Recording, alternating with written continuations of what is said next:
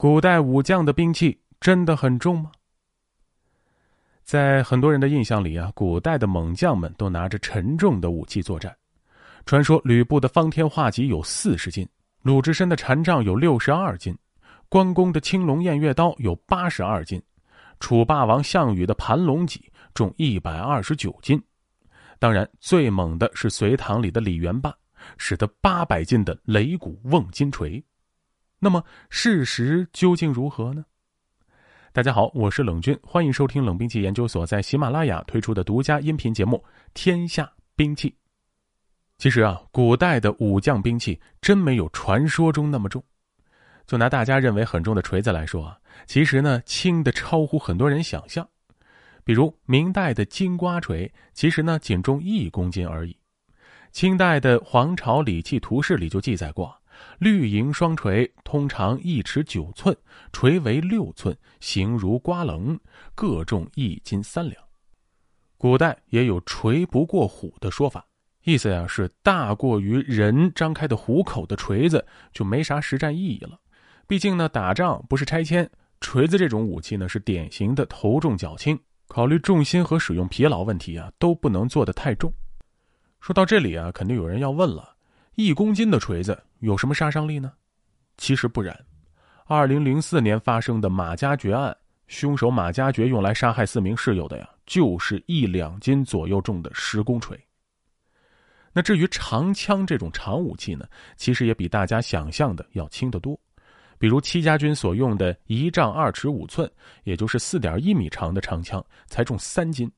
明代一斤的，大约为五百九十六点八克，三斤呢，也就是不到一点八公斤重。那至于刀剑之类的兵器啊，就更轻了。比如明代的公卿佩剑，全长九十六厘米，符合明代三尺的佩剑形制，但是净重啊，仅仅只有八百克。南北朝时期，北周骠骑大将军李贤夫妇的合葬墓出土过一把完整的带鞘环首刀，这把刀啊，全长九十四点五厘米，连鞘才重一千三百一十五克。连我们常见的抗战大刀呢，其实也并不重。比如抗战大刀的原型清代机关头大刀，全长九十七厘米，重一点五千克，而抗战时期二十九军的抗战大刀啊，重三磅半。大概也就是一点五八千克。那听到这儿啊，可能会有朋友说了：“你说的这些都是普通士兵使用的武器，分量轻很正常。可是古代的猛将吃得起肉，营养能保证，个个膀大腰圆，终日锻炼打熬气力，使用重量级武器呢，并非不可能。不过啊，就算是对猛将来说呢，重量级武器意义不大。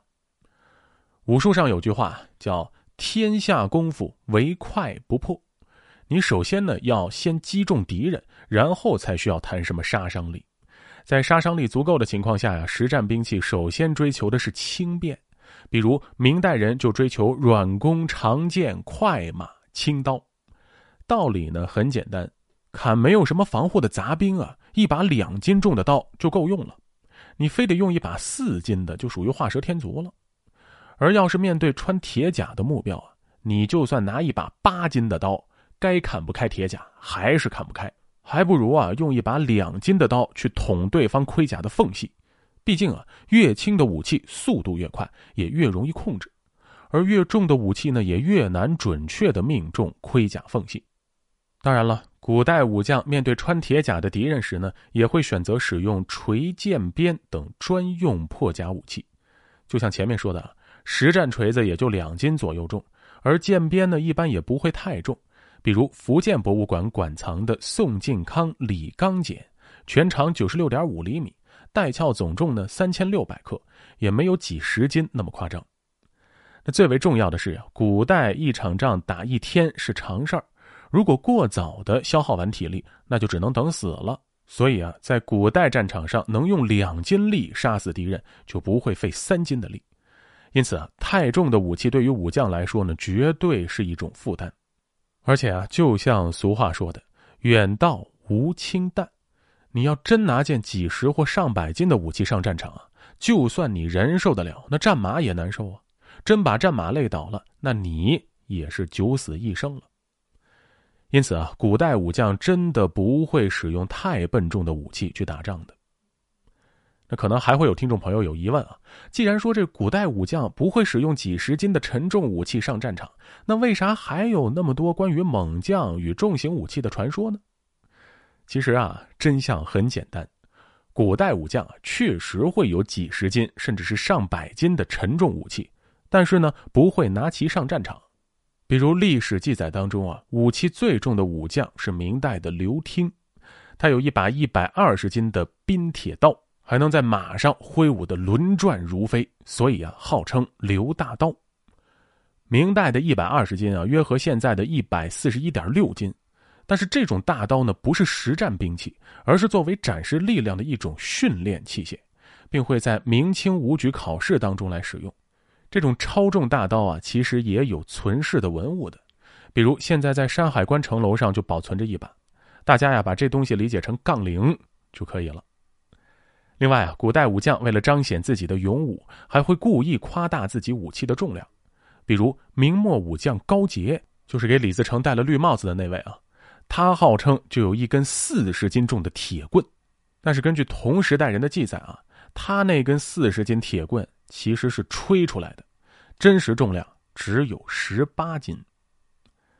所以啊，关于古代武将力大无穷或者是很夸张的武器重量的记载呢，并不能够尽信。毕竟呢，打仗不是拆迁，太重的武器呢用处不大，武器太沉重，就算人能抡得动，那战马也受不了啊。好，本期故事到此结束。喜欢节目的听众朋友们，欢迎您点击关注，同时订阅专辑。咱们下期再见。